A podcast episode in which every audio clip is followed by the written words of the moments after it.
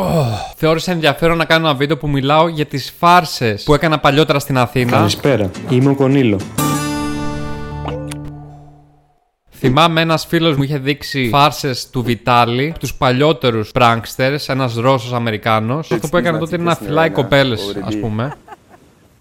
Δεν είχα δώσει πολύ σημασία και μετά από κάποιο καιρό μου κέρδισε περισσότερο την προσοχή οι φάρσες του Αστάθιου πλέον δεν ανεβάζει τόσο συχνά βίντεο, αλλά ήταν από τους πρώτους φαρσέρ στην Ελλάδα. YouTuber φαρσέρ. Την πρώτη φορά που είδα τις φάρσε του Αστάθη είχα κολλήσει πάρα πολύ και θυμάμαι ότι είχα ξενυχτήσει και είχα δει όλα τα βίντεο του. Ήταν αρκετά κιόλας τότε, δεν τον είχα αναγκαλίσει από την αρχή. Μετά άρχισα να βλέπω πάλι φάρσε του εξωτερικού. Είδα πάλι τον Βιτάλη που είχε κάνει και περισσότερα βίντεο. Είδα τον Roman Atwood. Είδα τον Love που ήταν από τους αγαπημένους μου και ίσως σημαντικότερη επιρροή για αυτό που έκανα μετέπειτα εγώ.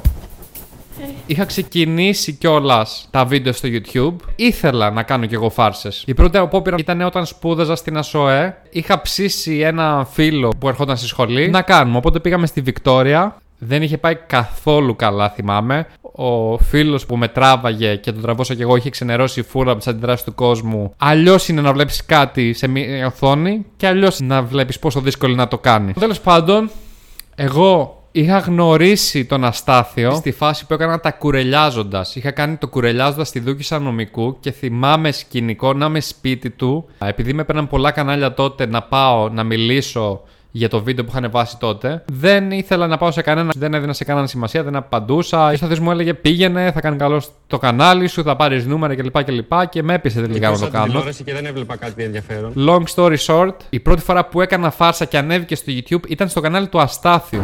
λοιπόν, σηκώ πάνω, ρε Σηκώ πάνω τώρα.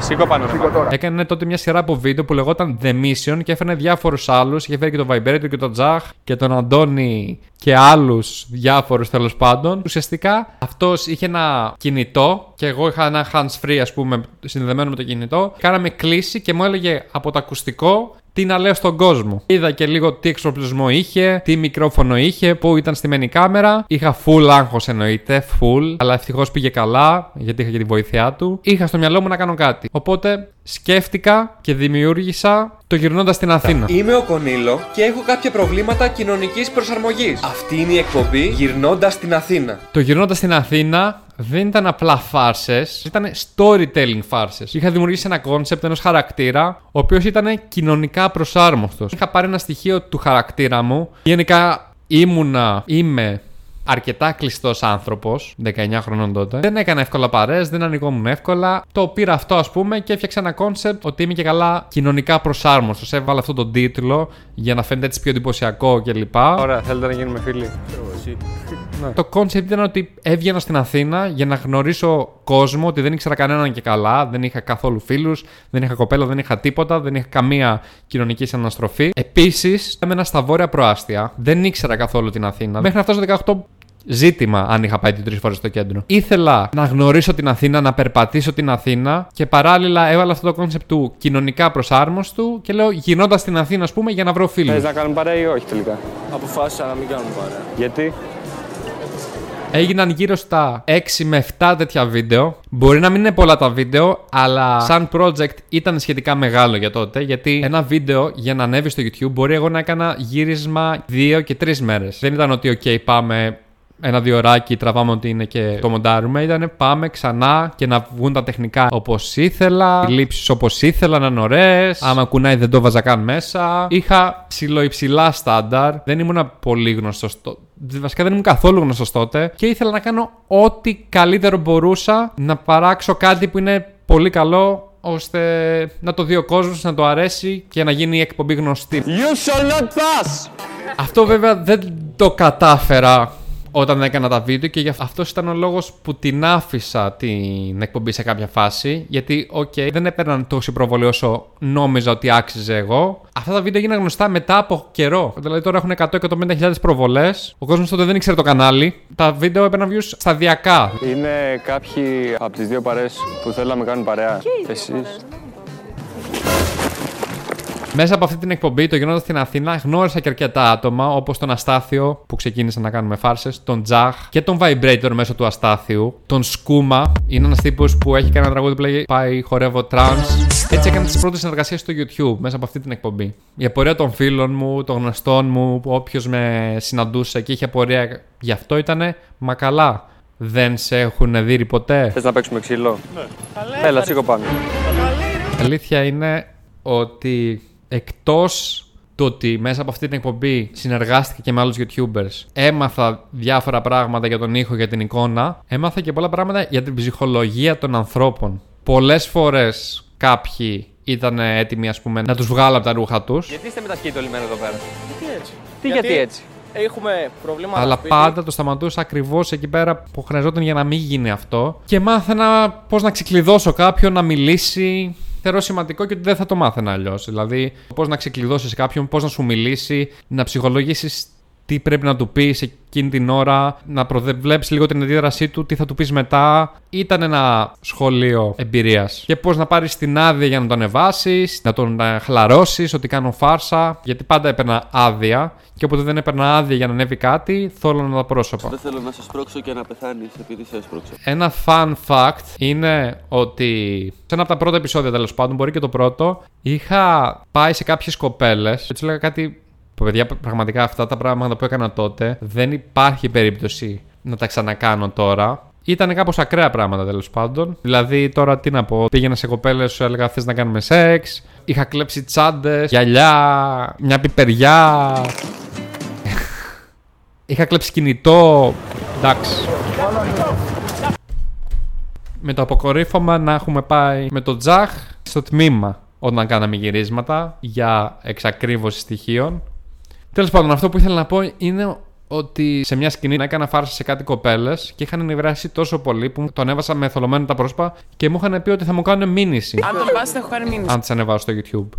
Είχα φοβηθεί τότε και λέω: Πω, πω, α, λέω να τα ανεβάσω, να μην τα ανεβάσω. Τα ανέβασα. Παράλληλα με αυτή την εκπομπή είχα αρχίσει να κάνω παρέα και με τον Ορέστη το Δούρβα. Γιατί μου φέρνεις με πατάτες και σως το σουβλάκι; Μου λέει: Βγήκαμε μια κοπέλα που της έκανες φάρσα. Και σου είχε πει ότι θα σου κάνει μήνυση. Με τον Ρέστη πρώτα απ' όλα είμαστε φίλοι από τότε, ας πούμε. Και με αυτή την κοπέλα είναι ακόμα μαζί. Γίναμε και φίλοι με αυτή την κοπέλα, την ξέρω πλέον. Δεν είχε κανένα πρόβλημα μετά. Οπότε δεν ξέρεις πώς θα φέρνει. Ό,τι να είναι. Ό,τι να είναι. Εννοείται πως πολλές φορές μου είχαν πει διέγραψε τα αρχεία μπροστά μου, είχαν θυμώσει, γιατί πήγαινα σε ζευγάρια, έκανα ό,τι να είναι. Πάντα μ' άρεσε, όπως σας είπα, να κάνω storytelling μέσα από αυτή την εκπομπή. Ό,τι και αν έκανα, το βάζα μέσα στο concept τι κάνει ο, ο Κονίλο, ας πούμε, τι, ποιος είναι ο στόχος του. Γιατί τα κάνει αυτά που κάνει. Οπότε είχα φ- δημιουργήσει ένα σενάριο ότι είχαμε μεθύσει με τον Τζαχ και καλά. Crazy Τζαχ λεγόταν τότε. Είχαμε ξεμείνει στο Σύνταγμα, είχαμε κοιμηθεί εκεί και επειδή ήμασταν μεθυσμένοι, μας έκλαψαν και τα ρούχα. Οπότε το πρωί ξυπνήσαμε χωρίς ρούχα και έπρεπε να ζητήσουμε βοήθεια από τον κόσμο. Δεν είχαμε κινητό, δεν είχαμε πορτοφόλι, δεν είχαμε τίποτα. Έπρεπε να ζητήσουμε βοήθεια, να πάρουμε ένα τηλέφωνο τους γονείς μας, να μας δώσει κάποιος μια ζακέτα. Οπότε κάναμε γύρισμα στην πλατεία Συντάγματος μόνο με τα ισόρουχα. Θες να πάρεις τηλέφωνο τους γονείς μας να, μας- να μας μαζέψουν γιατί ξυπνήσαμε έτσι και για ευχαριστούμε.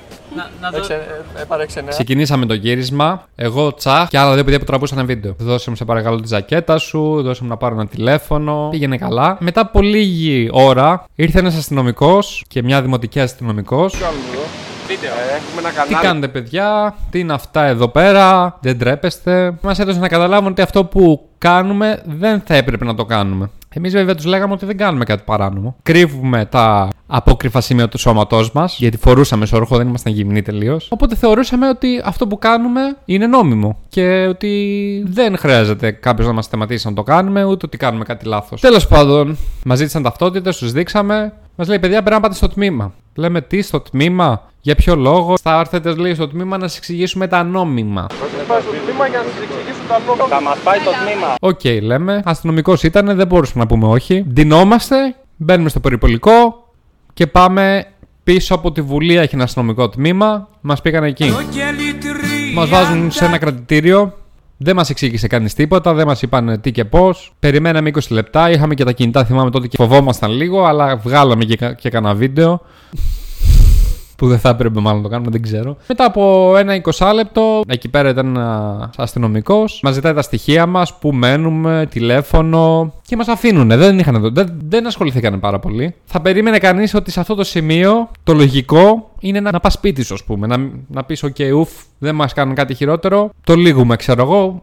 Άλλη μέρα κάνουμε άλλο πράγμα. Όχι. Όταν βάζω γενικά στόχο για κάποιο βίντεο και γενικότερα νομίζω το έχουμε αυτό, ότι ασχολούνται με κάποιο project θέλουν να βγάλουν, θέλουν να βγάλουν το project για να πετύχεις σε κάτι και να, πε... να βγάλεις εις πέρας σε ένα project, όσες ποιε και αν είναι δυσκολίες, πρέπει να τις κάνεις overcome, να τις προσπεράσεις και να συνεχίσεις. Οπότε, παιδιά, πήγαμε στην πλατεία συντάγματος και συνεχίσαμε με τα εσώρουχα, εφόσον δεν μας συλλάβανε, λέμε Οκ, okay, το συνεχίζουμε. Οπότε πάμε με τα πόδια πίσω στην πλατεία μέσα από τον εθνικό κήπο. Φορούσαμε και φανελάκι πριν μας πάνε στο τμήμα. Λέμε άστο, ούτε φανελάκι ούτε τίποτα, μόνο με τα εσώρουχα. Και συνεχίσαμε μόνο με τα εσώρουχα. Είχα πεισμώσει τόσο πολύ τότε. Λέω τι τραβάω για αυτή την εκπομπή. Παιδιά, το κεφάλι μου είχε γίνει, είχα εκνευριστεί που μας πήγαν στο τμήμα. Τόσες φορές να κάνω γυρίσματα, μου είχαν τύχει φορές να μην γράφω ήχος, μου είχαν τύχει φορές να θέλω να διαγράψω οι άνθρωποι τα αρχεία. Στο μυαλό μου Είχα απογοητευτεί κιόλας λίγο με τα νούμερα που σας έλεγα ότι τι κάνω για λίγα views, ας πούμε, τι περνάω. Και λέω, δεν θα ξανακάνεις γινόντα στην Αθήνα. Αλλά αυτό το βίντεο πρέπει να βγει. Πρέπει λίγο να ντυθώ. Ξεκίνησαμε πάλι να γράφουμε και αυτή τη φορά με περισσότερο πείσμα. Πούσαρα και ο Τσάχ. Εντάξει, ο Τσάχ δεν κολώνει γενικότερα. Αλλά και εγώ είχα πουσάρει όσο πιο πολύ γινόταν τα σκηνικά. Ναι, θα σε δίνω. Θα με δίνει, θα πες με αυτό μου. Έλα. Με βλέπεις ότι μπορώ να φάω ξύλο εγώ; Με αποτέλεσμα να βγαίνουν και καλύτερες αντιδράσεις. Αλλά μετά από αυτό το σκηνικό γίνει και δεύτερο σκηνικό. Ήμουνα στο τσακ να αρπαχτούμε με διάφορα άτομα στην πλατεία.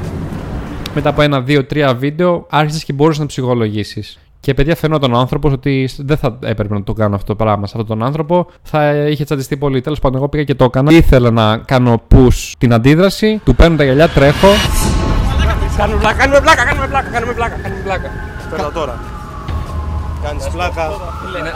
Τσαντίστηκε τόσο πολύ. Περισσότερο είναι το ψυχολογικό παρά το κάποιο να σου ρίξει μπουκέτο. Τώρα τι μπουκέτο να σου ρίξει. Θυμάμαι ότι το πιο hard κομμάτι είναι να του πεις ότι κάνεις φάρσα και όταν κάποιος δεν το έπαιρνε με καλό τρόπο αυτό, εκεί ήταν το πιο, το πιο δύσκολο. Γιατί λέει ήμουν στο κινητό, έχω προβλήματα, τι κάθεσαι και κάνεις και αυτό πονάει λίγο. Έγινε αυτό, παιδιά, και σε αυτό το σκηνικό επιτόπου σκάνε δύο τύποι undercover αστυνομικοί.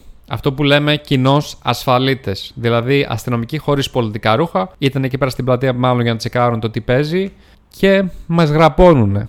Και λέμε τώρα τι, δεύτερη φορά; Δεύτερη φορά Δεύτερη φορά θα καταλήξουμε στην αστυνομία. Τέλος πάντων, εκεί πέρα ένας φίλος του Τσάχ τους είπε για καλό ότι έχουμε πάρει άδεια. Ήμασταν ήδη στο τμήμα, πήραμε άδεια, όλα καλά. Μούφε δεν είχαμε πάρει καμία άδεια. Εν τω μεταξύ το είχα γράψει και στην κάμερα αυτό. Μας λένε παιδιά, σας παρακαλούμε απλά μην βάλετε τα πρόσωπά μας για προφανείς λόγους. Αστυνομικούς γενικά δεν επιτρέπεται να πολυβάζεις. Πόσο μάλλον κάποιοι που δεν θέλουν να φαίνονται την αστυνομικοί. Οπότε, οκ, okay, δεν θυμάμαι κιόλας αν τα έχω κάνει τα αρχαία, νομίζω δεν υπάρχουν καν. Δεν το ανέβασα αυτό, αν και ήταν πολύ ενδιαφέρον. Αλλά όλο το βίντεο έγινε, μονταρίστηκε, ανέβηκε. Έτσι λίγο στα κλεφτά ανεβάσαμε ότι πήγαμε και στο τμήμα. Γυρνώντας στην Αθήνα.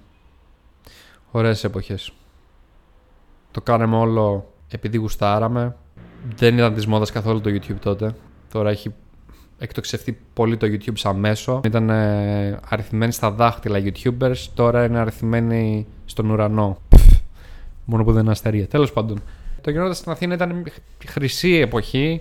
Μπορεί να υπήρχαν δυσκολίες τότε, να μην βγάζαμε χρήματα, να μην είχε πολλά νούμερα, αλλά ήταν πιο αγνή εποχή. Γενικά όταν αναπολύσεις κάτι πιο μακρινό, όταν είναι, είσαι στην αρχή μιας φάσης, έχεις ωραίες αναμνήσεις. Παρόλο που σας είπα, είχα απογοητευτεί το νούμερα και δεν μετανιώνω με τίποτα που το έκανα. Ήταν πολύ πρωτοποριακό το concept των φάρσεων. Ήταν πολύ πρωτοποριακό και το storytelling φάρσες που δεν έχει κάνει κανείς στο ελληνικό YouTube νομίζω ακόμα. Μετά από καιρό είδα ότι νομίζω οι Τζάκα είχαν βγάλει ταινία με φάρσες. Το είδα μετά και λέω wow, αυτό υπάρχει. Οκ, okay, ζούμε στο 2020, 7,5 δισεκατομμύρια άνθρωποι. Αν έχει σκεφτεί κάτι, το πιθανότερο είναι κάποιο άλλο άτομο να το έχει σκεφτεί και να το έχει κάνει ήδη. Ε, γυρνώντας στην Αθήνα. Κάντε με ένα follow στο Instagram και θα σας ρωτήσω για ποιο θέμα θέλετε να μιλήσω σε επόμενο βίντεο. Ευχαριστώ πολύ που είδατε το βίντεο. Ελπίζω να σας άρεσε. Θα το πούμε σε επόμενο.